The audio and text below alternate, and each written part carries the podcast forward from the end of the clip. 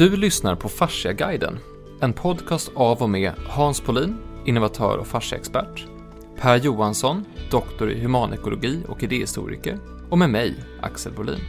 Det handlar om kroppen, om ny forskning och om en förändrad syn på hälsa, verk och smärta. Här, i det första avsnittet, så börjar vi från början. Hur ser vi egentligen på vår kropp? Vad får det här för konsekvenser? Och finns det olika sätt att se på kroppen?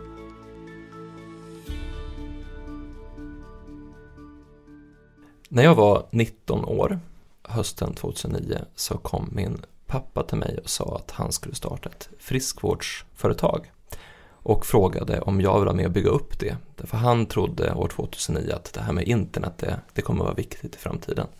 Och han behövde någon som skulle lära sig internet och själv kände att men jag är lite för, ännu lite för gammal för det här om jag ska vara ärlig, sa han till mig. Och jag tänkte så här, jaha, friskvårdsföretag, det ligger ju kanske inte riktigt i linje med vad jag har tänkt göra med mitt liv, men, men eh, det här med att lära sig internet, det är i alla fall, ja men det känns i alla fall lite spännande, så jag hoppar väl på och gör det då. Och han sa att ja, men du, du är med mig, bygger upp det här under ett år och sen så har du lärt dig någonting som du kan använda i resten av ditt liv. Och då sa jag, men, men varför inte, vi hoppar på det, det, det, vi kör på det.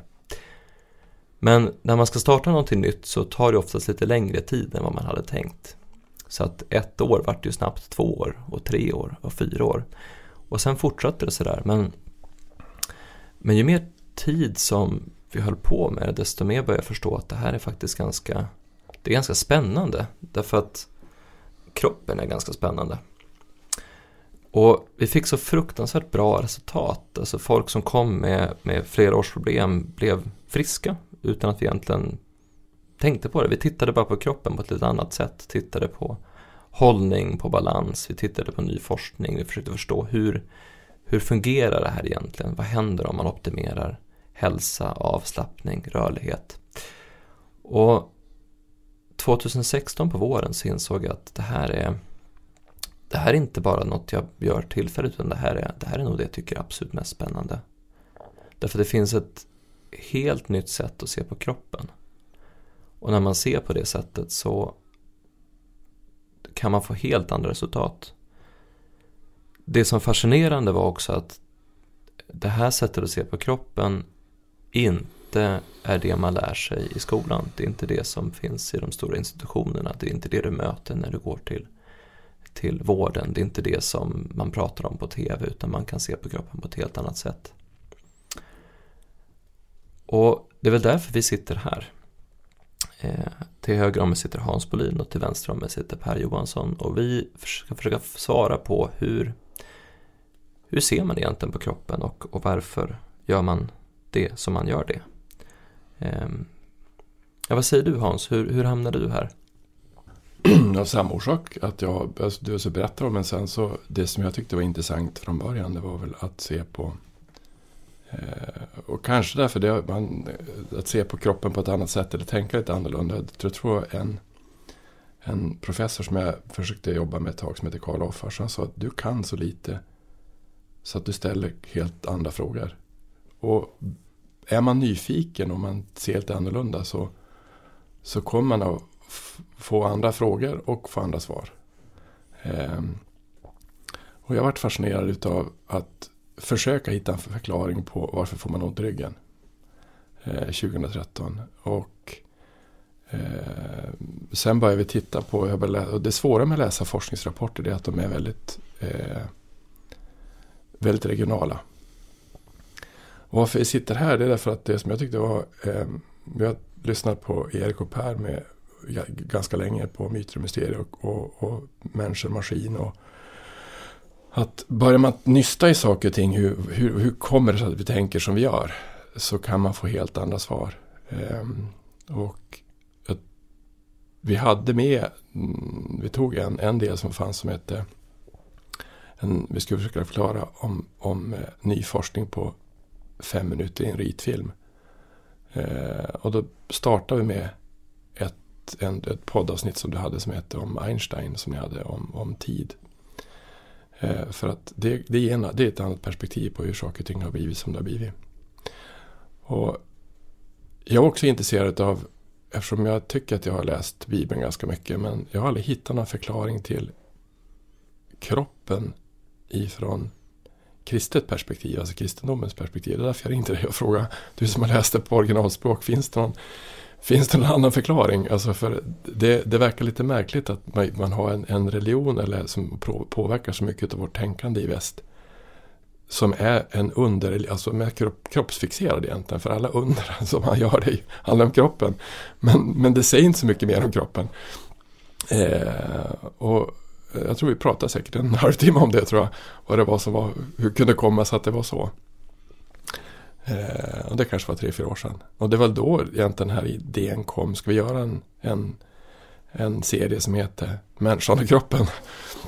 Eh, för det är lite intressant. Hur, hur kroppen egentligen ser ut och vilken, vilket paradigm vi har på att se på kroppen. Att den är separerad och som den inte är. Eh, ja. När, när Hans då ringde dig för tre, fyra år sedan, vad, vad händer då? Vem, vem är du för det första? Vad, vad gör du här? Ja, eh, min bakgrund om man tänker lite mera intellektuellt forskningsmässigt eller vad man ska säga är ju, är ju flerfaldig egentligen. Jag, jag har doktorerat i ett ämne som heter humanekologi och anledningen till att jag gjorde det var att jag är och har alltid varit intresserad av att förstå helheter. Hur hänger allting ihop? En sån här omöjlig, barnslig fråga som jag har varit helt säker på att det måste väl finnas något svar på det. Och så när jag började läsa på universitetet då först eh, så, så var det ju ganska uppenbart snart att det var ingen som tyckte att det var att nej men det kan man väl inte svara på. Du måste ju specialisera dig på någon någonting. Nej då, det måste jag inte alls det. Tänkte jag. Så jag hade en ganska udda bildningsbana, självdriven bildningsbana. Hela tiden envisades med det att det måste väl för sjutton gå att förstå saker, hur saker och ting hänger ihop i sin helhet. Så jag har också en bakgrund då som idéhistoriker. Det var faktiskt innan jag kom in på humanekologin. Och jag minns ett, ett tillfälle när jag studerade idéhistoria. När jag läste en bok som handlar om historiefilosofi, alltså hur man ser på historien. Eh, och nu var det inte det, hur man ser på historien i sig, som var, väckte mitt intresse i den boken, utan det var att den här boken var upplagd som, den liksom började i nutiden och så gick den bakåt och så handlade det om olika centrala tänkare. Och ju längre bak i tiden jag kom, desto vettigare blev det. Och desto mera helhet blev det. Så det började med liksom med ganska mera sådär, vad ska man säga, isolerat fragmentariskt på något sätt. Det kändes som, ja men vad tog naturen vägen, vad tog kroppen vägen och så vidare. Men ju längre bak i tiden man kom desto mer blev allt närvarande. Och då fattade jag liksom på allvar kan man säga för första gången, det här var någon gång på 80-talet, början på 80-talet. Då fattade jag på första, för första gången på allvar att, ja men vänta nu här. Det är det här moderna världen som vi har tappat bort helhetstänkandet. Förr mm. så tänkte alla i helheter. Det var ingen som ens kom på tanken att man inte skulle tänka i helheter. Så därför började jag fördjupa mig i de här gamla tänkarna. Hur tänkte de egentligen då? Och upptäckte då snabbt att, att de, de hade faktiskt väldigt avancerade tankar om helheten som vi helt har glömt bort. Så därför blev jag in, intresserad av det då. Ja, hur, hur kunde vi glömma bort det? Jag kommer ihåg det var en bärande fråga för mig väldigt länge. Hur kunde vi som kultur glömma bort hur man tänker i helheter? För den som är, reagerar nu så här, humanekolog, vad, vad är det för något då? Ja, humanekologi som akademiskt ämne brukar man säga är ett tvärvetenskapligt ämne som handlar om människans relation till naturen. Mera från människans, samhällets synpunkt snarare än från rent naturvetenskaplig. Men båda sidorna finns med på olika sätt. Men om man tar då den här helhetsidén då? Så att du, du läser alltså längre och längre tillbaka i tiden och längre och längre tillbaka verkar mer och mer vettigt. Om du tar det ifrån till kroppen, på vilket sätt är det mer vettigt hur man såg på kroppen i till exempel antiken eller Egypten eller så?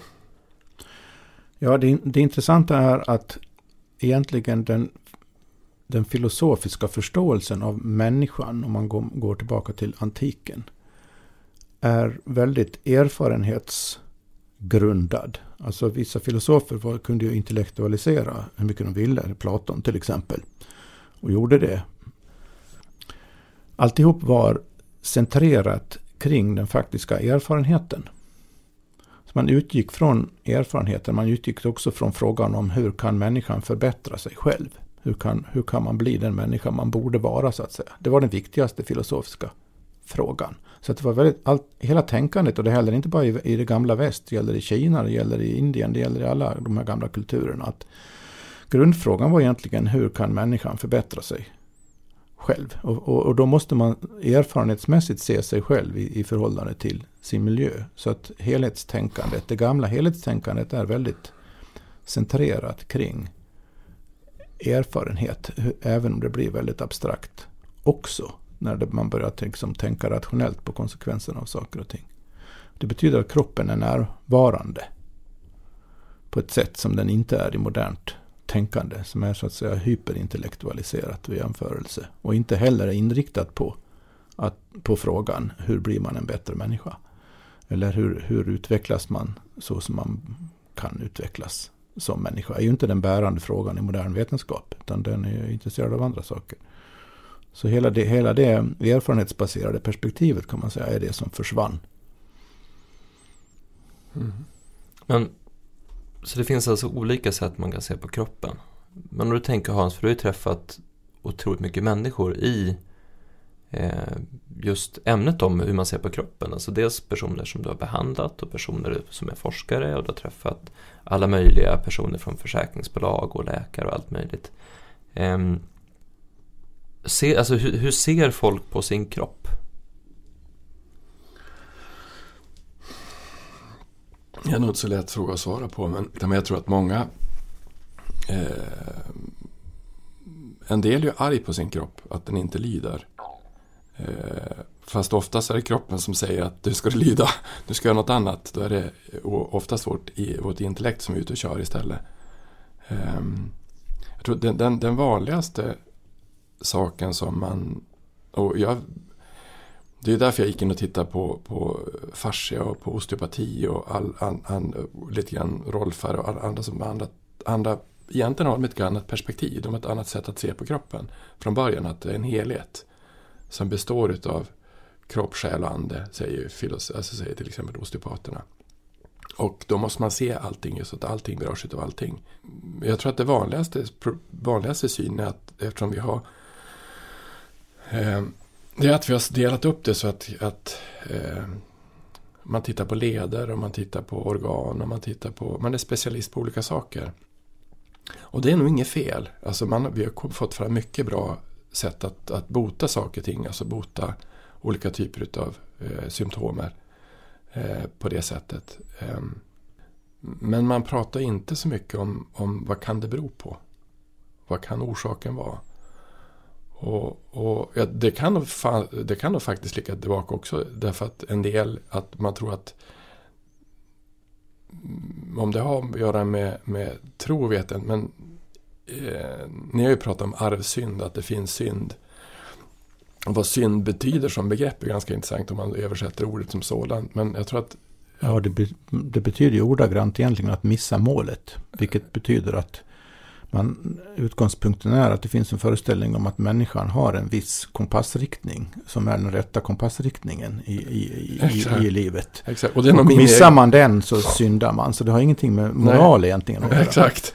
Och då, och då, blir det, då blir det begreppet, alltså att det blir, därför så, jag tycker det är intressant att se när, när om man kan hitta saker som har, eh, som har med yttre påverkan att göra. Alltså om du kan ha varit med om någonting som är ett trauma eller något annat som finns så kan det finnas en förklaring varför du har fått en degenerering. Men det vill man inte titta på egentligen utan de har sagt att det finns, ingen, det finns inget samband mellan det som händer oss som människor inuti och ut. Alltså det, det är ganska fascinerande att man inte tror att det finns en koppling mellan det vi är med om och att det kan bero på att man kan få till exempel olika sjukdomar. Och jag tror att det har att göra med att, att man kanske hade mycket i förut sådana typer av förklaringar. Att du hade syndat, att du gjort något fel därför har du brutit benet eller tappat armen eller något annat tokigt som fanns. Eh, att det fanns kanske en sån förklaringsgrund förut. Eh, men, men eh, men det finns ju en, en, bild av, det finns ju en sån karikatyr egentligen av den här superintellektuella professorn som ser sin kropp som bäraren av det fantastiska huvudet.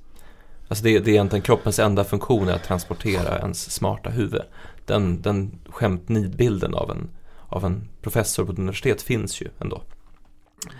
Eh, men vad skulle du säga att, att människor har för relation till sin kropp? Eh, som du har stött på, som du har behandlat och så vidare. För hur, ser man, hur ser man på sin egen kropp? Man ser den som något annat. Alltså någonting som, min kropp gör inte som jag vill. Man ser den som något separerat. Alltså inte någonting som hänger ihop med allt det andra. Vilket är lite märkligt. Så, så när man, det, det är jättefascinerande egentligen. Man säger att, eh, jag menar, det var en kille som jag träffade som hade, eh, som hade fått en, en allvarlig sjukdom. Och så vad hände då? Inget speciellt sa han. Och så sen berättade han att hans pappa dog i samband med det där hände. Det är klart att det kan finnas sådana samband, men vi vill som inte se sådana. Utan vi som, min kropp la av, den funkar inte längre. Varför la den av? Jag vet inte.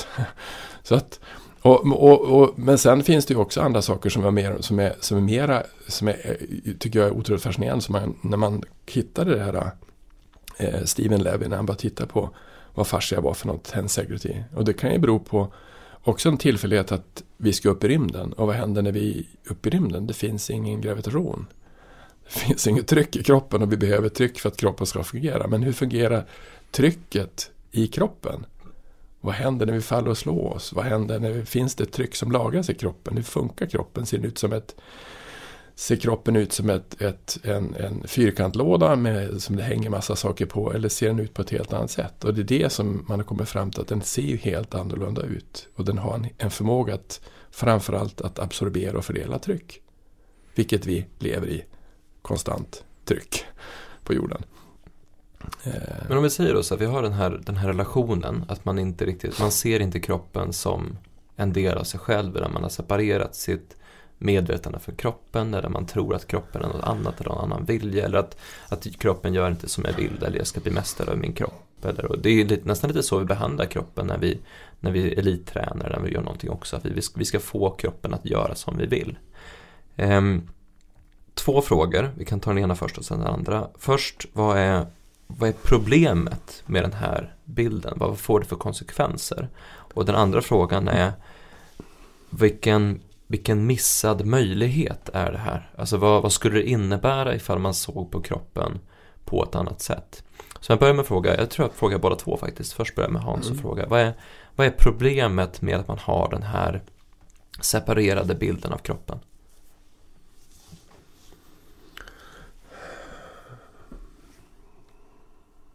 Det, det gör ju att vissa, det gör att man, man förklaringsgrunden blir ju så, blir ju så, så trång.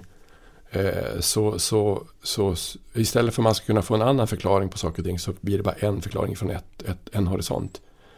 Eh, och jag tror att det, det, det, mesta egentligen tror jag beror på det. Det var en, en kille som jag träffade, han sa att vi, hade ett möte med några forskare och då satt vi upp prata och jag försökte förklara vad en annan forskare sagt för någonting. Vi kommer säkert in på det sen.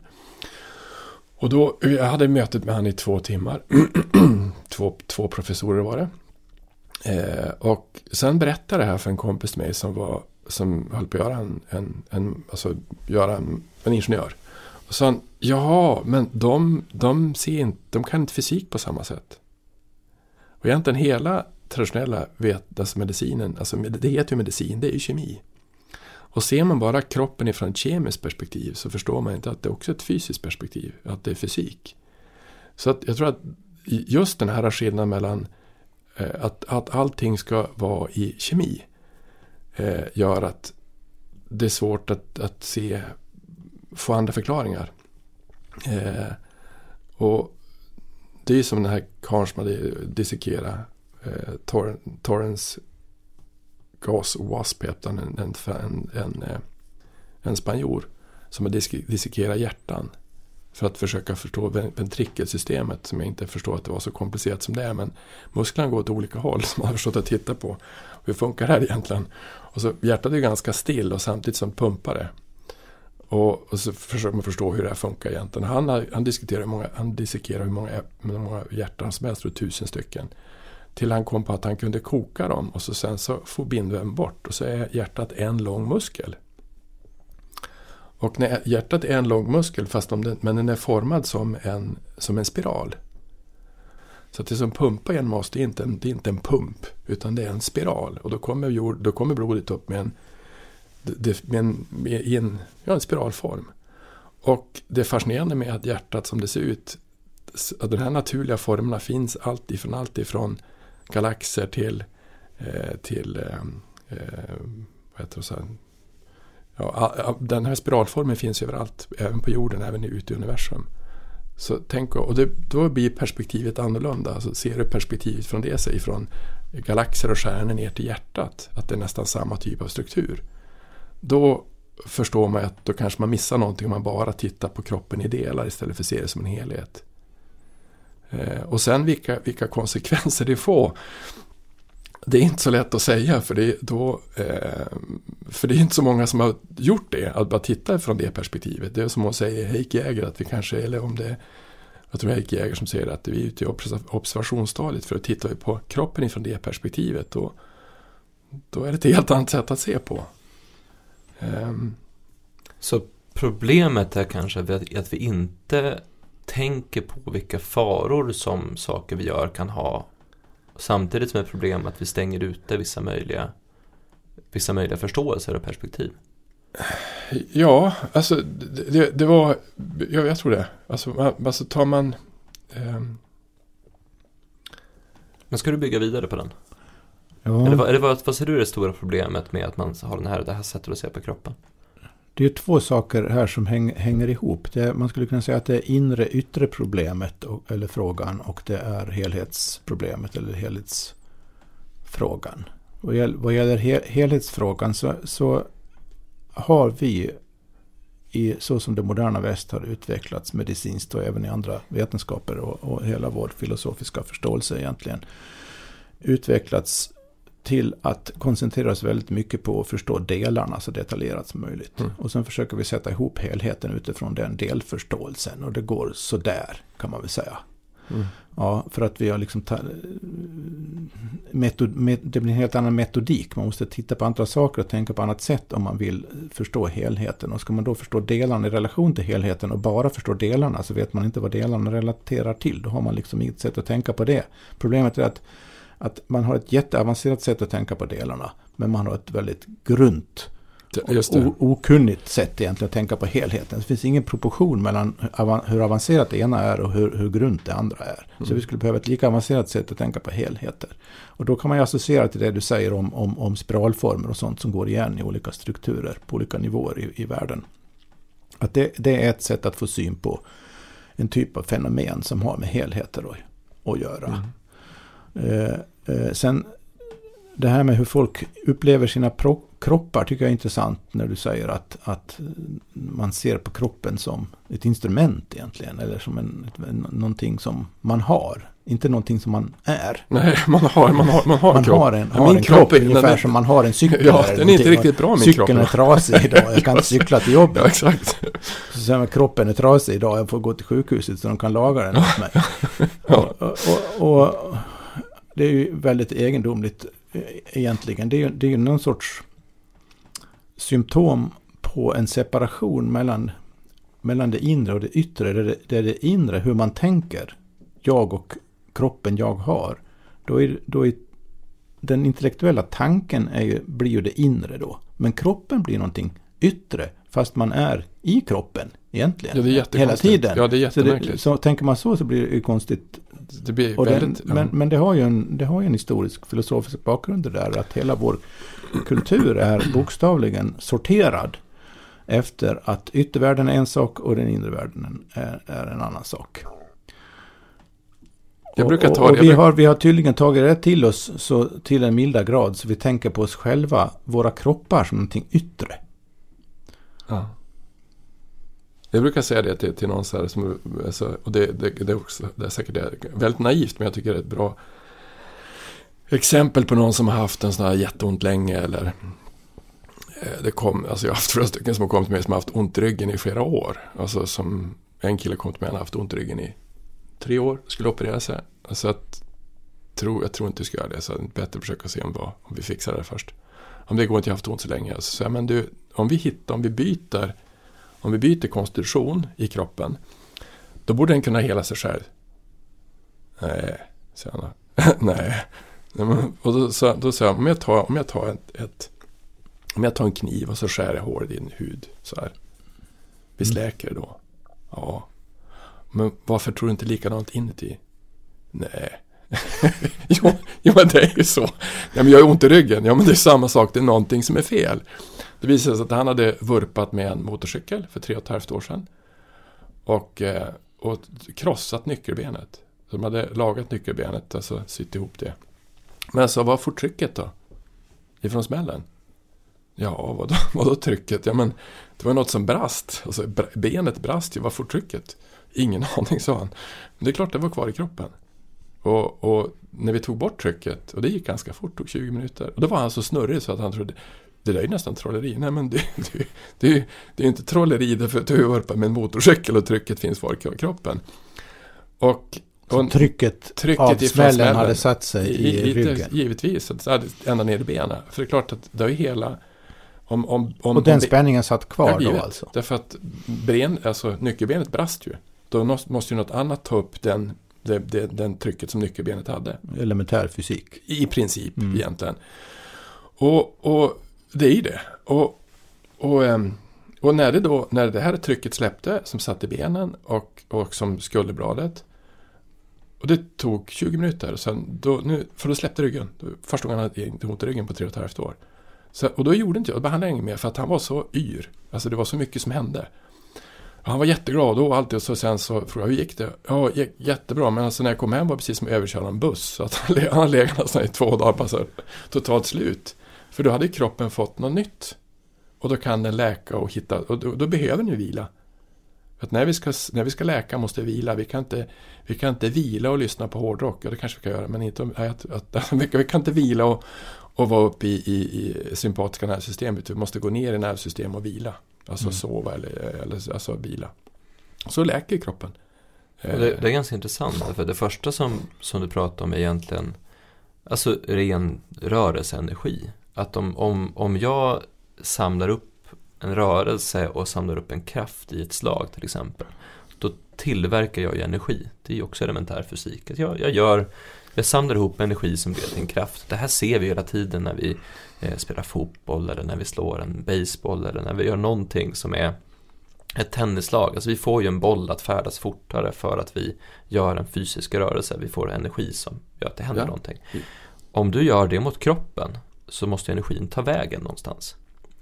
Och det är det som jag börjar titta på att, att mycket, men den, den far inte ut utan den kommer in i kroppen så när den är kvar. Och det är därför att eh, ett djur som skadar sig eh, ligger oftast och vilar och sen springer de för att få ut energin. Mm. Men det här är intressant för jag tror att det, det är nog många som inte riktigt reflekterat över varför man sover. Alltså vad själva poängen med att sova är. Eh, för vi har ju pratat nu senaste tiden om just det här med nervsystemet och när, när du kommer ner i en, i en, i en eh, vad ska man säga, i tillstånd där du kan börja reparera dig själv. För det är väl egentligen det vi gör när vi sover, vi ska reparera oss själva. Men om du inte vet att det är det du gör. För det var, det var en, en kollega till oss som jag jobbar med, han säger att det, det problematiska idag är att vi, vi sover för dåligt och är för i för mycket stressläge. Så att vi kommer inte ner i reparationstillstånd. Eh, för det har du också varit med om? Att man, inte, att man är för snurrig? Alltså, Mm. vill du berätta lite mer om den biten? För det, det är ju en problematisk effekt av att man inte förstår sin kropp, är att man inte vet. Jag, jag, jag, jag får en tanke att, apropå den där, han med motorcykel och ryckan Mm. ont i ryggen, när du hade behandlat honom och han var helt slut och var tvungen att ligga i två dagar. Att, att det där, det där måste ju vara att otroligt tydliga in, tecken på hur kroppen är ett självorganiserande system. En, en självorganiserande helhet. Så att efter smällen så har trycket hamnat i, i ryggen. Han har fått ont i, Mm. i ryggen. Mm. Och då har kroppen som ett självorganiserat, självorganiserat system justerat sig efter det. Det har blivit det nya normaltillståndet, Mm. skulle man kunna säga. För det Mm. var det enda och bästa sättet för kroppen att liksom få ordning på det där. Det, det minst allvarliga som var att ha ont i ryggen egentligen, Mm. skulle man kunna säga. Mm. Eller hur? Mm. Ja. Och efter din behandling så försvann den smärtan och då visste inte kroppen, jaha men hur, Vad gör vi nu? hur, gör, hur, gör, hur gör vi nu? Ja. Alla, alla delarna här som samverkar på alla möjliga mystiska vis eller åtminstone okända vis. Eh, Var tvungna att omorganisera sig för att börja fungera på en ny premiss så att säga. Ny, ny, nya förutsättningar. Och det tog då uppenbarligen två dagar. Så det var det som pågick alltså. Ja, att läka sig själv. Ja. Den, alltså, han behövde vila. Så att då, men han, Och motsvarigheten är egentligen varje natt då, för man utsätts för alla möjliga påfrestningar under dagen. Och varje natt behöver man Mm. komma ner i djupsömn en viss tid för att det ska liksom repareras kontinuerligt. Eller inte repareras, utan justera sig självt kontinuerligt. Och är det det ni säger? Ja, sen, men sen tror jag också det finns andra saker som kom med som jag tror att man har glömt bort vad det som är viktigt med eh, med, med, med, med jorden som vi lever på. Det finns vissa saker som är, som är på jorden. Vi har, vi har ett magnetfält som vi berörs utav. Eh, vi har gravitation som vi berörs utav. Vi har ett solljus som är speciellt som bara finns på jorden.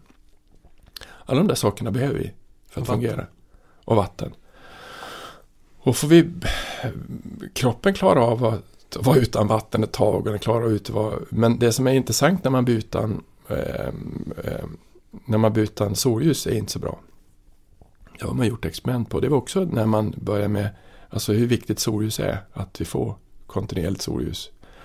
Och varför vi egentligen här i Norden ska förmodligen inte jobba så mycket på vintern, vi ska nog sova mer. Men vi gör precis tvärtom, vi, vi, skiter i, vi skiter i att det är lite sol, vi kör på i alla fall. Så det är ju lite intressant att vi är de enda djur som gör tvärt emot naturen. Och vi tycker att det är helt okej. Alltså det mest hektiska som finns det är djur. Som vi snart är inne i. Mm. Och då är det kolmarkt. Alltså, det finns inget ljus alls. Men jag tror att helandeprocessen behövs. Jag tror att det är, det är också lite annan, eh, lite pseudoforskning då fast en del säger det. Men magnetfältets betydelse för, för helande är ju lite fascinerande. Och pulserande magnetfält eh, gör ju att cellerna öppnar sig för kommunikation. Så det finns ju eh, en det finns ju faktiskt några typer av behandlingar. Bland annat en som man använder som heter, eh, jag kommer inte ihåg vad det heter nu, men man använder pulserande magnetfält. Och eh, för att öppna cancertumörer och skicka in saker och ting så att de dör. Därför att det, är det, även cancerceller öppnar sig för kommunikation utav pulserande magnetfält. Och magnetfält kanske är mycket viktigare än vi tror.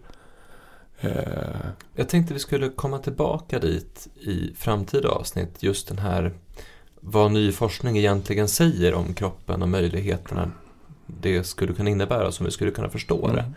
Eh, Men jag skulle vilja dra en, en eh, snabb, vi, vi träffade egentligen, eller vi träffade 2015 när vi var i Washington på Mm. Fascia Research Congress. Då träffade vi en kille Julian Baker. Och han sa att det enklaste sättet att förstå kroppen är load and unload of a Ja, pressure. ja. Alltså att ta emot och avlasta tryck.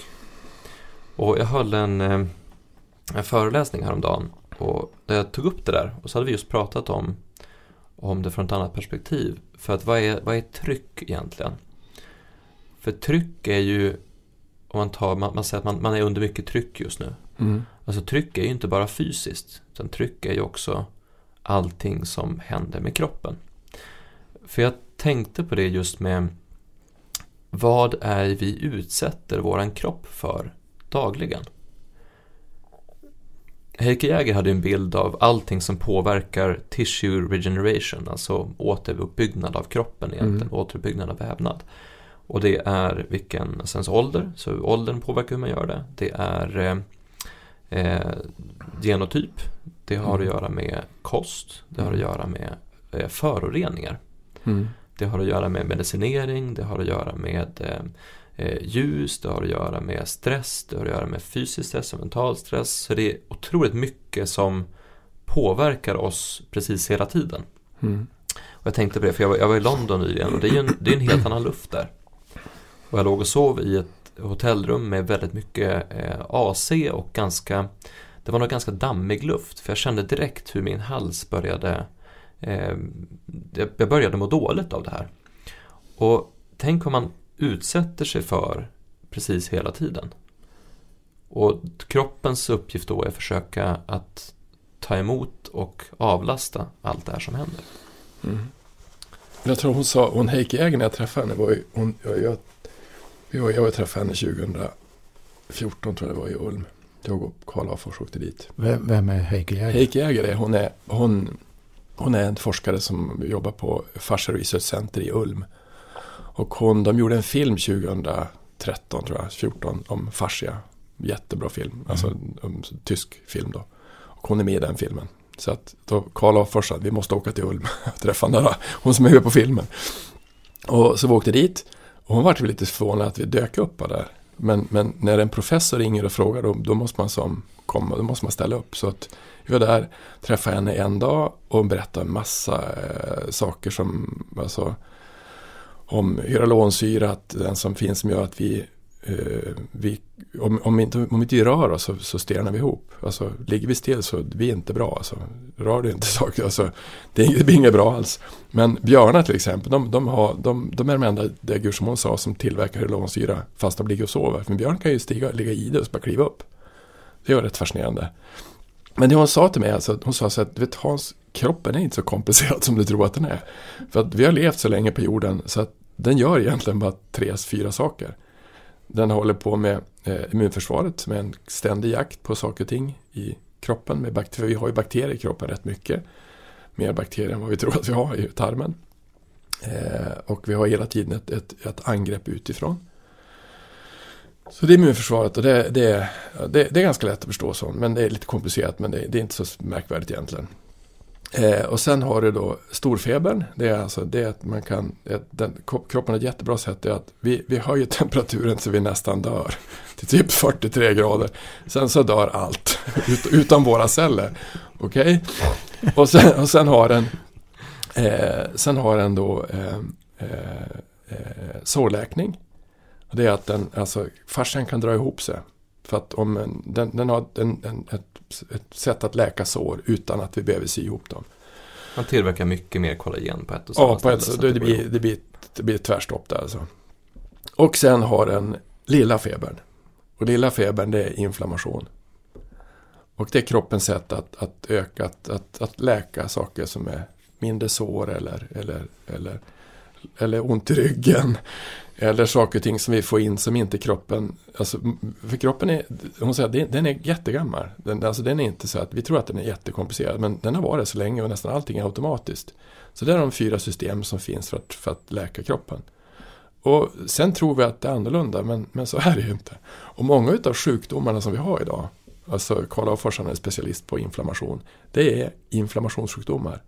Så Alzheimer är inflammation, cancer är förstadieinflammation från början. Ehm, så många sjukdomar som vi har idag, som, som vi, artros, reumatism, är egentligen kroppens sätt att försvara sig själv mot något annat. Så, och det är ganska intressant om man bara tittar på det. Vad, hur kan det bli så? Och då, då blir ju det perspektivet också lite annorlunda. Så att, eh, att, att se på kroppen. Att, eh, att den gör många saker, men den gör ju saker kontinuerligt hela tiden. Och det som Julian Baker sa, att han sa att du kan inte titta egentligen på som han, Gimberto som har filmat levande fascia. Han säger att du kan inte titta, du kan inte egentligen göra så att du kan, du kan ta ett, eh, vi tittar på kroppen nu och så sen så tittar vi på kroppen om en timme, men det är en helt annan kropp. Alltså vi, det, det sker så mycket saker samtidigt. Så att det här med att, att ta massa prover Eh, och det, jag tror att en del saker som kommer nu med till exempel kardiologi, alltså hjärtforskning. Så att idag när du kan mäta pulsen på folk, ja, vad som händer när de sover och det, det, är ju, det kan du göra idag med, med vanlig pulsklocka. Och så kan du köra det genom ett fint sån här eh, hjärtprogram. Så kan du få mer saker ut idag än vad du fick för 20 år sedan hos en hjärtläkare. Därför att vi får mycket, mycket mer data. Eh, så att det perspektiv är intressant att se på hur man, hur man tittar på kroppen. Ja. Jag hade, det var, jag tänkte på en grej som det du sa med återigen motorcykelolyckan här. Eh, för då, då förklarar du att du släpper på tryck. Mm. Du förklarar att kroppen samlar på tryck. Och vi sitter ju här och så säger ja men det, där, det låter ju, det är ganska, det är fysik, det, är liksom, det låter ju ganska så här. Men hans reaktion var ju att det här är nästan magi. Och så sen så blir han helt, nästan helt snurrig. Ja. Och så sen är det jättesvårt att förstå att, att ja men vänta ett tag, den verk jag har haft den kan jag bli av med så fort. Därför att det, det är ett annat sätt att se på kroppen.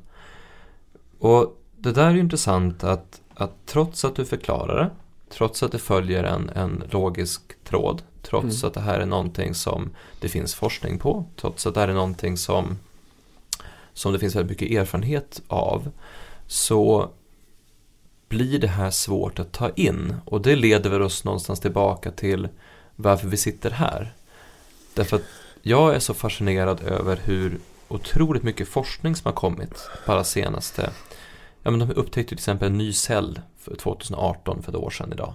Ett Eh, nytt organ. Och ett nytt organ har vi sedan 2017 som är, som är fascia. Och vi kommer komma in på vad det här, vad de säger och vad det betyder och allt vad det är. Men, men att det här inte har fått större uppmärksamhet eller att man inte börjar prata om det. Och det här är det är det som gör det så, så, så fascinerande och så frustrerande.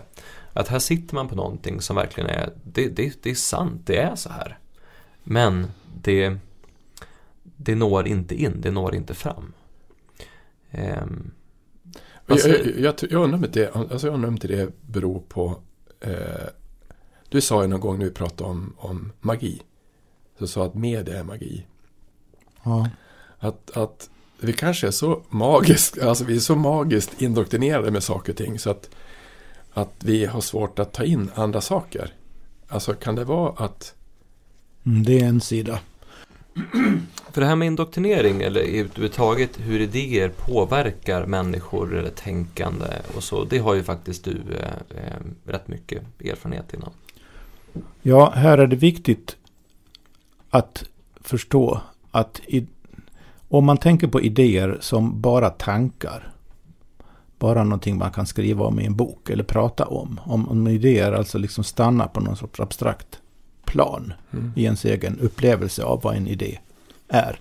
Och så försöker man förstå saker och ting på den grunden. Då kan man komma på sådana saker som filosofihistoriskt, att det finns en historia bakom varför vi i det moderna väst delar upp världen i en inre och en yttre värld som inte egentligen har någonting med varandra att göra. Det blir ett problem med vad är förhållandet mellan tanken och kroppen, medvetandet och kroppen. Det är liksom ett filosofiskt problem har varit sedan 1600-talet. Bara för att på 1600-talet så började man, blev man väldigt gripen av det där att man skulle dela upp det på det sättet. För då kunde man studera yttervärlden på ett annat sätt. Det kan vi komma in på sen och i ett annat program. Men det sättet att, att, att och då skulle man kunna tänka sig att nu då så, så eh, finns det, som ni säger, massa vetenskapliga rön också som visar att ja, men, eh, saker och ting är inte uppdelade på det viset. Det, är inte liksom in, den där, det finns ingen sån tydlig gräns, gräns inre och yttre. Och då skulle man kunna säga att ja, men då får vi väl bara tänka annorlunda då. Så, så, så blir det bra. Och så, mär, och så märker ni då att det hjälper inte. Mm. Det, det hjälper inte att tänka annorlunda och det spelar ingen roll hur goda argument det är. Så det är någonting som inte funkar där då på idénivån egentligen. Och utbyte av tankar. Man kan inte liksom få fäste i alla fall. Och då kan man fråga sig vad sjutton beror det då på? Och då menar jag att man, man måste förstå att idéer stannar inte i huvudet på tänkare. Idéer förverkligas fysiskt. I institutioner, i utbildningsprogram, i i hur vi organiserar saker och ting, i hur vi byråkratiskt delar upp saker och ting, i, i ämnesindelningen på ett bibliotek, i ämnesindelningen på, i, i skola på ett universitet. Och det där, det är inte bara en abstrakt ämnesindelning, det är att man, det, det är olika byggnader. Det är administrativt sett olika fakulteter. Så att om, om en humanist kommer på någonting som är av värde för en medicinare så är det väldigt osannolikt att de kommer i kontakt med varandra överhuvudtaget. Inte för att de är långt mellan dem eller för att de inte kan prata med varandra eller för att de inte skulle kunna läsa varandras böcker. Utan för att de är i, i, i, i olika hus, har olika jobb, fokuserar på olika, olika saker. A- Summan av allt, allt det där gör, gör det väldigt svårt för nya idéer att komma in när du redan har fysiskt existerande organisationer som är bokstavligen byggda på helt andra tankepremisser. Ett helt annat sätt att tänka. Så det, det här sättet att inte tänka i helheter, att dela upp saker i yttre och inre, det är inte bara en tanke, utan det är in, en institutionaliserad tanke. Som vi, och och det, det är så vi blir indoktrinerade först och främst. För vi, vi blir indoktrinerade från tidig ålder under hela skolgången Mm. i, i de här uppdelningarna. För att, för att eh, tänk bara i skolan när man läser, först läser man matte ena timmen och så läser man kemi andra timmen och så läser man historia tredje timmen och så har man teckning fjärde timmen eller, eller vad det nu kallas nu för tiden. Mm. Och, och, och det ingen, ingen, finns ingenting som säger att det där skulle ha någonting med vartannat att göra. Mm. Så att vi, vi är helt indoktrinerade i att allting är uppdelat i olika delar. Mm. Att när vi, när vi håller på med, med psykologi så håller vi på med något inre. När vi håller på med slöjd så håller vi på med något yttre. Och det finns inget samband mellan slöjd och psykologi överhuvudtaget. Och, och den där uppdelningen gör det helt omöjligt för oss att- förstå vare sig helheter eller hur inre och yttre hänger ihop. Så när, när, när man då som ni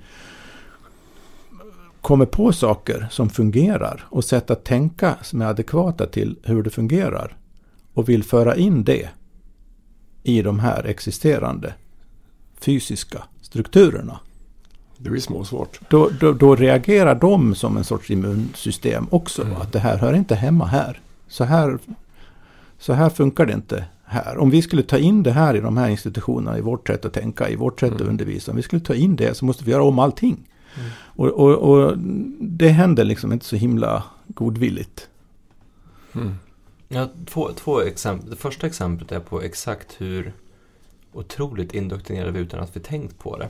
Eh, jag, åkte, jag åkte buss häromveckan och så sen så när jag åkte buss så tittade jag ut och jag bor inne i Stockholm, inne i stan och så sen så såg jag hus och jag såg asfalt och jag såg en motorväg och så sen så såg jag planterade träd och så såg jag att det inte var gräs på marken utan såna små träbitar, vad det nu heter. Dålig på. Det är inte min styrka det där. Men någonstans insåg jag att, vänta, jag sitter faktiskt i en metallbuss nu. Och det är byggda hus här ute. Och jag tycker att det här är helt normalt. Det här är inga konstigheter alls. Men alltså som människa, som varelse, så är ju egentligen jag... Eh, mitt ursprung är ju en värld där det här inte ens existerar. Mm. Eh, hade man tagit mig och droppat mig, eller ännu värre, hade man tagit någon person från, från 2000 år sedan och droppat dem här idag, de hade blivit helt vanda. Alltså, de hade blivit så här, vad är det här för någonting?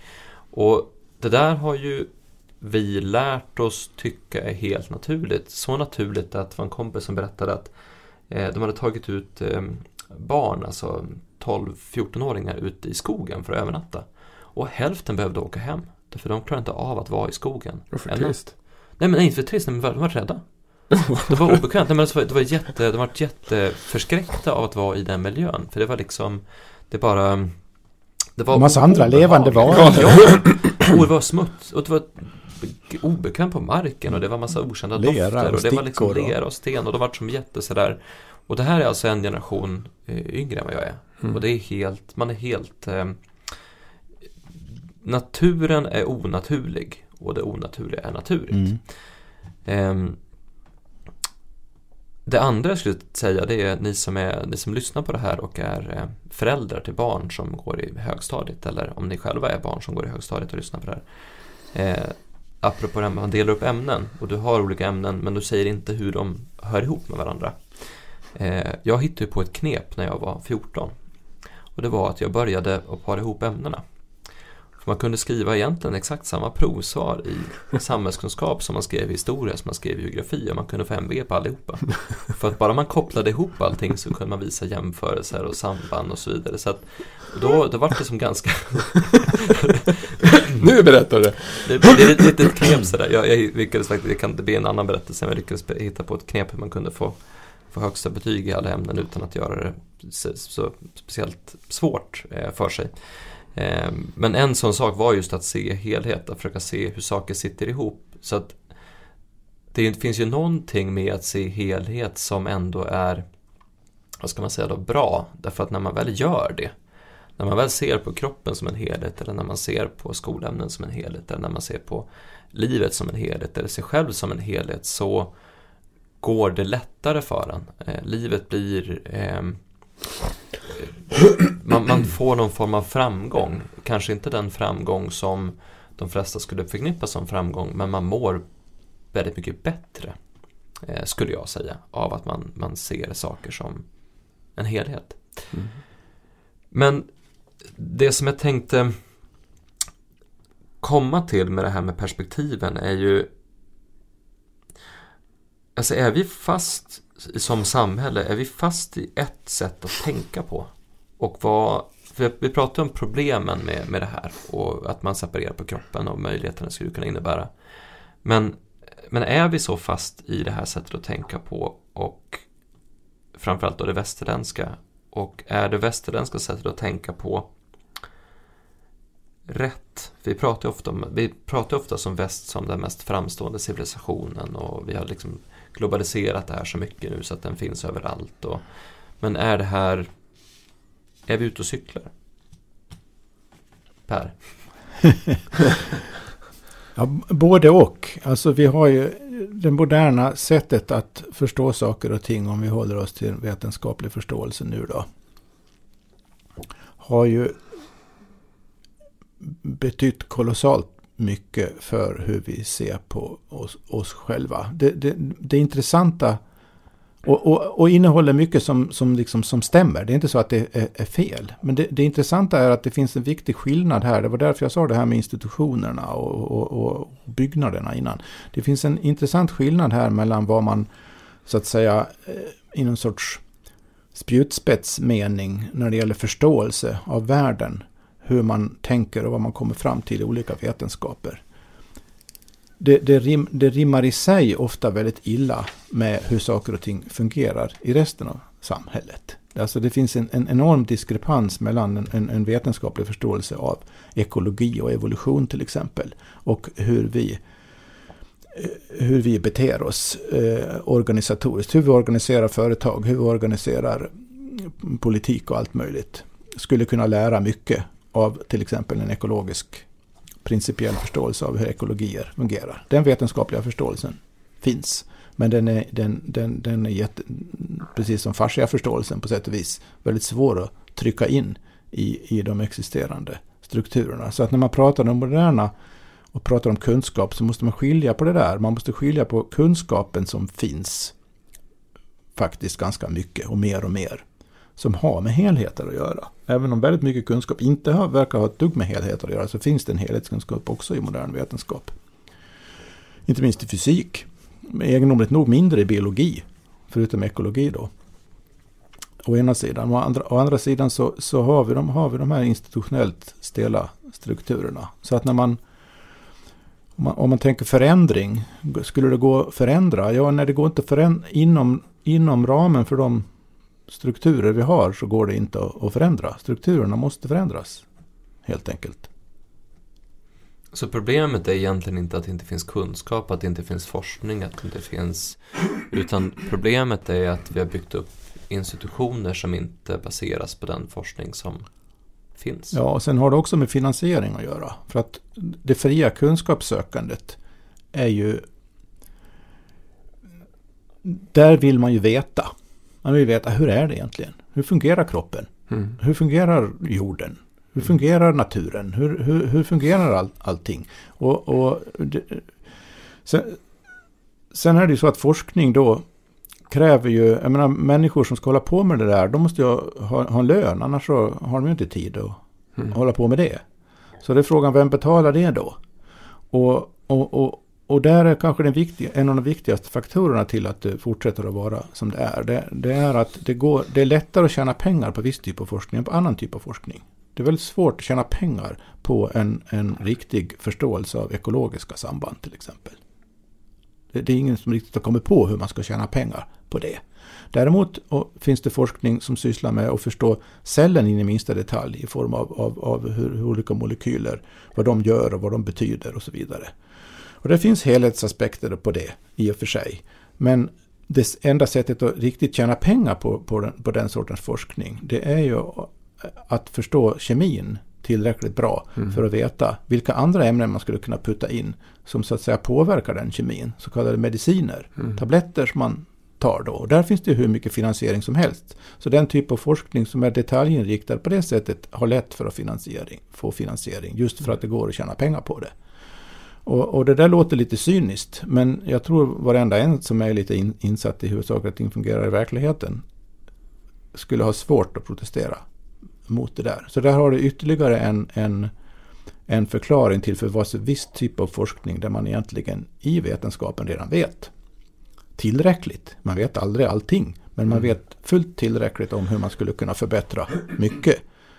Både hälsa och, och, och ekologi och allting. Det vet precis hur man skulle kunna göra det. Men det, det, sker inte för det går inte att tjäna pengar på det. Och det har med, med, med hur, hur finansiering av, av, av forskning och tillämpning av forskning, vilka premisser det sker på. Vi är sponsrade av fasciaklinikerna. Och fasciaklinikerna finns därför att jättemånga människor går runt med bland annat ryggvärk och ont i nacken utan att veta att det finns riktigt bra hjälp att få och enkla sätt att hålla sig frisk. Det fasciaklinikerna har är en riktigt bra behandlingsprocess, en bra kunskap om kroppen, lång erfarenhet av olika typer av besvär, en riktigt bra maskin som eh, behandlar kroppen på ett effektivt och skonsamt sätt och en personal som verkligen brinner för att hjälpa människor. Det häftiga med fasciatekniken är att fasciateknikerna blir bättre och bättre. Behandlingsmetoden utvecklas hela tiden, man håller sig ajour med ny forskning. Alla som jobbar på fasciateknikerna lyssnar regelbundet på Fasciaguiden och funderar på vad innebär att få ha en kropp och hur ser till att kroppen blir så bra som möjligt. Så att om du har ont så är fasciateknikerna för dig. Det är också för dig som vill prestera bättre eller bara må bra i kroppen eller utvecklas med din kropp. Så är du intresserad av att boka behandling så gör du det på fasciateknikerna.se. Det finns ett liknande paradigmskifte som hände som jag var med om på innan jag började med på 90-talet så, så var jag på Ericsson. Och då eh, hade en VD sagt att vi ska ha världens bästa chefer. Då gick man in i någonting som hette eh, eh man skulle ha ett bolag som skulle vinna en, ett kvalitetssystem som heter Utmärkelsen Svensk Kvalitet. Som kom egentligen ifrån ett amerikanskt pris som hette Malcolm Baldrige Award for Quality. Eller tror jag något sånt där. Och historien bakom det här kvalitetssystemet är ganska intressant för att det, det fanns en, en, en eh, alltså på 80-talet så innan du var född Axel så fanns det en president som hette, vad hette skådespelaren? Ronald Reagan. Ronald Reagan. Ronald Reagan han, han, eh, han, alltså USA var så dåliga då. Alltså, om du tar ännu längre tillbaka så 1960, på 60-talet så hade man något begrepp som hette Made in Japan. Made in Japan, så var, det var så dåligt så det var inte sant. Men sen lyckas de, eh, Japan fick upp enormt bra kvalitet. Och speciellt på sina bilar. Så att på 80-talet så höll hela amerikanska bilindustrin på att gå i putten. Därför att alla köpte japanska bilar. Och de köpte till och med japanska lyxbilar. Vilket ingen trodde att man skulle kunna göra. Och då sa Reagan så att vi ska ha världens bästa bilar igen. Vi ska ha världens bästa företag. Och då gick man tillbaka och tittade. Vad, är, vad har de gjort Japan? Då hade japanerna lånat en amerikansk företagsledare, eller eh, kille som heter eh, Malcolm Baldrige. Och han gick till Japan och sa att, eh, för att de skulle bygga kvalitet, bättre kvalitet. Då. Men det visade sig att de var inte så bra på att läsa och skriva i vissa av de där. Utan de gjorde, systemet byggde på grafiska saker, att man ritade, man mätte, man mätte en massa saker, kvalitet, olika saker. Men sen kunde vem som helst, man hade också en, ett sätt att, att, att, att stoppa saker och ting som var fel. Att de som satt i processen kunde även stoppa processen. Så att man byggde egentligen ett totalkvalitetssystem. Att utifrån ledning till slutprodukt så allting ska funka ihop. Och det kallas då för Total Quality Management. Det luriga är att har man gjort det där en gång, alltså varit med i ett sådant kvalitetssystem en gång, då förstår man att organismen, företaget, sitter ihop allting. Så att har du någon idiot som sitter någonstans så kan du förstöra hela företaget. Mm. Så att det man mäter mest som ger mest poäng det är medarbetarna är, kunderna är 300 poäng. Är 400 poäng. Kunderna, kunderna är 400 poäng. Medarbetarna är 300 poäng. Eh, ledningen är 150 poäng och 1000 poäng då är man jätteduktig. Så att vikten utav vad som är viktigt är medarbetare och kunder. Och interaktionen däremellan. Det där systemet, när man genomförde det här på 90-talet så fanns det andra sådana där kvalitetssystem som var låsta enligt den principen som du säger att man hade institutionaliserade kallas man för ISO. Ja, just det. ISO, då hade man byggt kvalitetssystem. Men ISO funkar inte om världen funkar, om förändras. För att bygger du kvalitetssystem på ISO, då var det omöjligt att förändra. Och egentligen en sak som fanns i Total Quality Management är ständiga förbättringar och ständiga förändringar. Därför kan den metaforen vara ganska intressant att ta på kroppen, för kroppen förändras hela tiden. Och ser man inte kroppen som helhet, precis som man ser Ericsson som är ett, en, en stor, ett stort bolag, så, så, går det, så kommer det till slut att gå åt skogen. Och det gör det, gick det för IBM och det gick det för, höll på att göra för Ericsson och Nokia gick det riktigt åt skogen för de, de höll nästan på att försvinna. Därför att man inte, man är osnabb på att förändra sig och se vad som händer. Både Nokia och Ericsson hade samma telefoner som iPhone hade fram. Det hade de ju, men de trodde inte på det. Men det är som är intressant för att det, det jag, jag håller med det du sa Per om att det finns ekonomiska intressen som går emot en viss eh, typ av sätt att se på saker. Men, men det, är, det är större än så. För det precis som Hans säger så finns det ju sätt att driva organisationer på som är mycket mer effektiva och mer effektiva organisationer tjänar ju mer pengar. Det vet vi att så är det. Ja. Eh, det intressanta var för att min, min eh, eh, kandidatexamen var i eh, management. Och då fick vi läsa managementteori och det här läste jag alltså 2013. Nej, 2016 tror jag. Mm. 2016. Ja, fem, ja, 15, 16 där någonstans.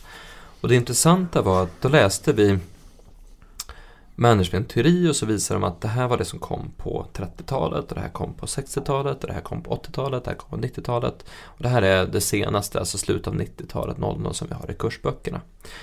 Eh, och det var ett helt annat sätt att se på organisationer på än på 30-talet. Men problemet med det här var att väldigt få, om inte inga företag, använder den forskning, de tester, alltihopa som har tittats på på 90-talet. De flesta jobbar enligt, de allra flesta jobbar enligt 30-talsstrukturer. Vissa jobbar enligt 60-talsstrukturer och några riktigt framgångsrika företag de jobbar efter 80-talsstrukturerna. Mm. Och det är idéer om eh, det här med att man ska skapa en företagskultur. Det är 80-talstänkande. Mm.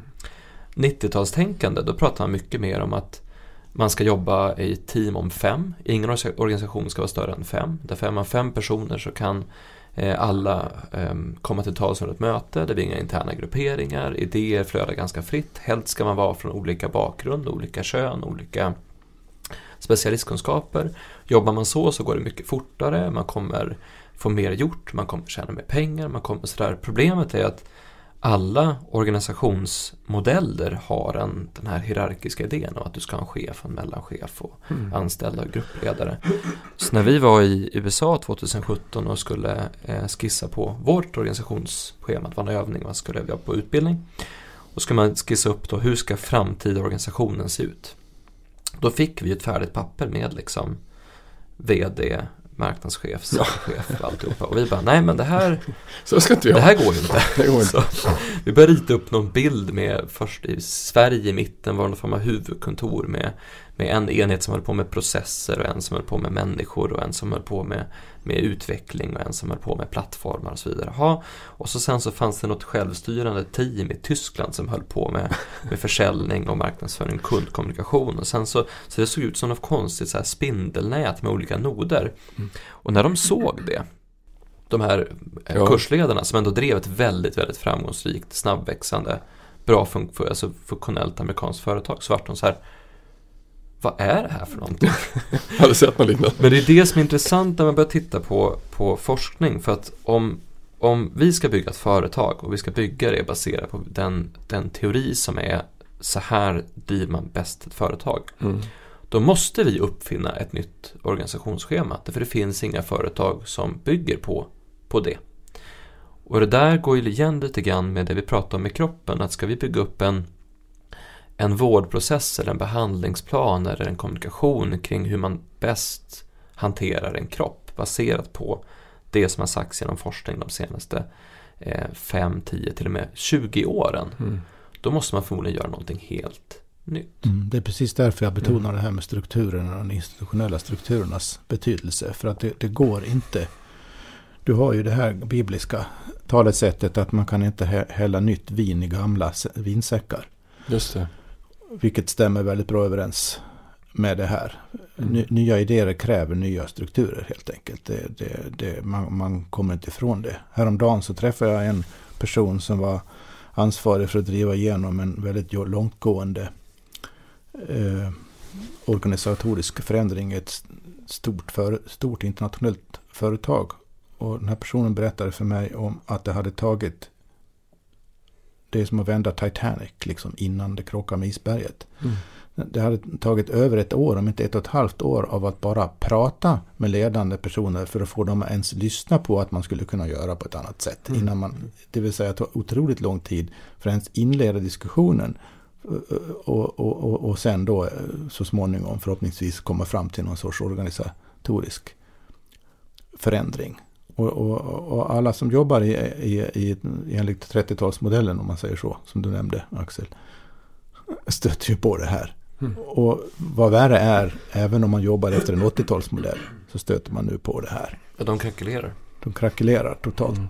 Så, så vi kommer nog att se en hel del institutionskrackeleringar och företagskrackeleringar framöver här. Men det är intressant i relation till kroppen, för att man kanske på allvar faktiskt måste tänka sig då att att, att för att ta hand om en helhetssyn på kroppen och de hälsoeffekter det skulle kunna få för människor i stort, många människor. Så, så, så är om det som behöver omorganiseras eller kanske snarare nyorganiseras. Det, kan, det är ett mycket mer omfattande arbete än de flesta föreställer sig Mm. att det är. Mm. Och det, det har också med finansiering att göra. För att det är inte säkert, man måste tänka annorlunda ekonomiskt. Hur, hur skapar man ekonomiska incitament till att folk förblir friska? Hur kan det bli lönsamt att folk förblir friska? För att som det är nu så är det mest lönsamt att folk är sjuka. Alltså, det, är, det är faktiskt så, fast egentligen säger man inte, men det Nej. är så. Det, det är egentligen så det är. Alltså det är mer pengar i sjuka människor än i friska människor. Ja. Fast egentligen inte för företag. Men, det, men det är, den, den kopplingen är inte så lätt att göra. Men därför blir det också, vem, den som vinner mest på min hälsa är ju ändå jag. Ja, Och såklart. det är väl någonstans, man pratar ju om att, ja men, i det här samhället som vi lever nu med, de, med, med strukturerna som det ser ut och med klimatet som vi har och de ekonomiska system som vi har och så vidare. Så blir det någonstans upp till var och en att ta ansvar för sitt eget liv. Alltså vi har, vi har blivit så pass, man pratar ju om det, om alla, alla välfärdssystem som krackelerar och utbildningssystemen krackelerar Mm. och det, det, behöver mer och mer handla om, om vad var och en gör. Ehm, på gott och ont. Det som är intressant med det är ju att jag har ju faktiskt möjlighet att ta makt över mitt eget sätt att se på kroppen. Kanske inte ta makt över min egen kropp, för det kommer jag komma in på sen, att det kanske snarare är kroppen som har makt över mig än jag som har makt över kroppen. Men jag har ju möjligheten att utbilda mig till att förstå, eller bilda mig till att förstå vad min kropp egentligen är och hur den faktiskt fungerar. Och det är väl någonstans det vi ska försöka komma in på. Men vi, som vi har pratat om tidigare så det finns ju olika sätt att se på kroppen. Och vi har ett sätt att se på kroppen i västvärlden som är ganska tydligt. Vi ser på den som den här att man, man är separerad från sin kropp eller att man är inom en kroppen är någonting yttre eller att kroppen är ett instrument eller ett verktyg eller någonting som är trasigt och behöver lagas. Det har vi varit inne på och tagit Mm. upp. Eh, det som jag fascineras av, av att lyssna på era poddar som ni har gjort är just att ni går tillbaka till till exempel Egypten och tar det tänkandet på allvar. Man tar inte bara som någonting som har hänt historiskt utan man säger att ja, men, tänk om de hade rätt eller tänk om det här bara är ett annat sätt att se på det eller tänk om det finns olika sätt, vägar att komma fram till samma svar. Och då blir det intressant att se vår västerländska värld och hur vi ser på saker. Hur blev det så? Därför jag hävdar ju, Eh, framförallt efter att har pratat nu också, att vi har ett sätt att se på världen som gör att vi är stängda för mycket ny forskning. Om vi har institutioner som har format oss som inte är beredda att ta in ny kunskap om hur man organiserar sig själv, ny kunskap om hur man utbildar sig, ny kunskap om hur kroppen fungerar, ny kunskap om hur världen ser ut. Om inte vi får det här inom, inom vårt system så är det ju någonting som är tokigt med systemet. Eh, så jag tänkte att vi ska stoppa nu här. Och sen i nästa avsnitt ska vi prata om hur blev det så här? Mhm. Mm. Låter bra.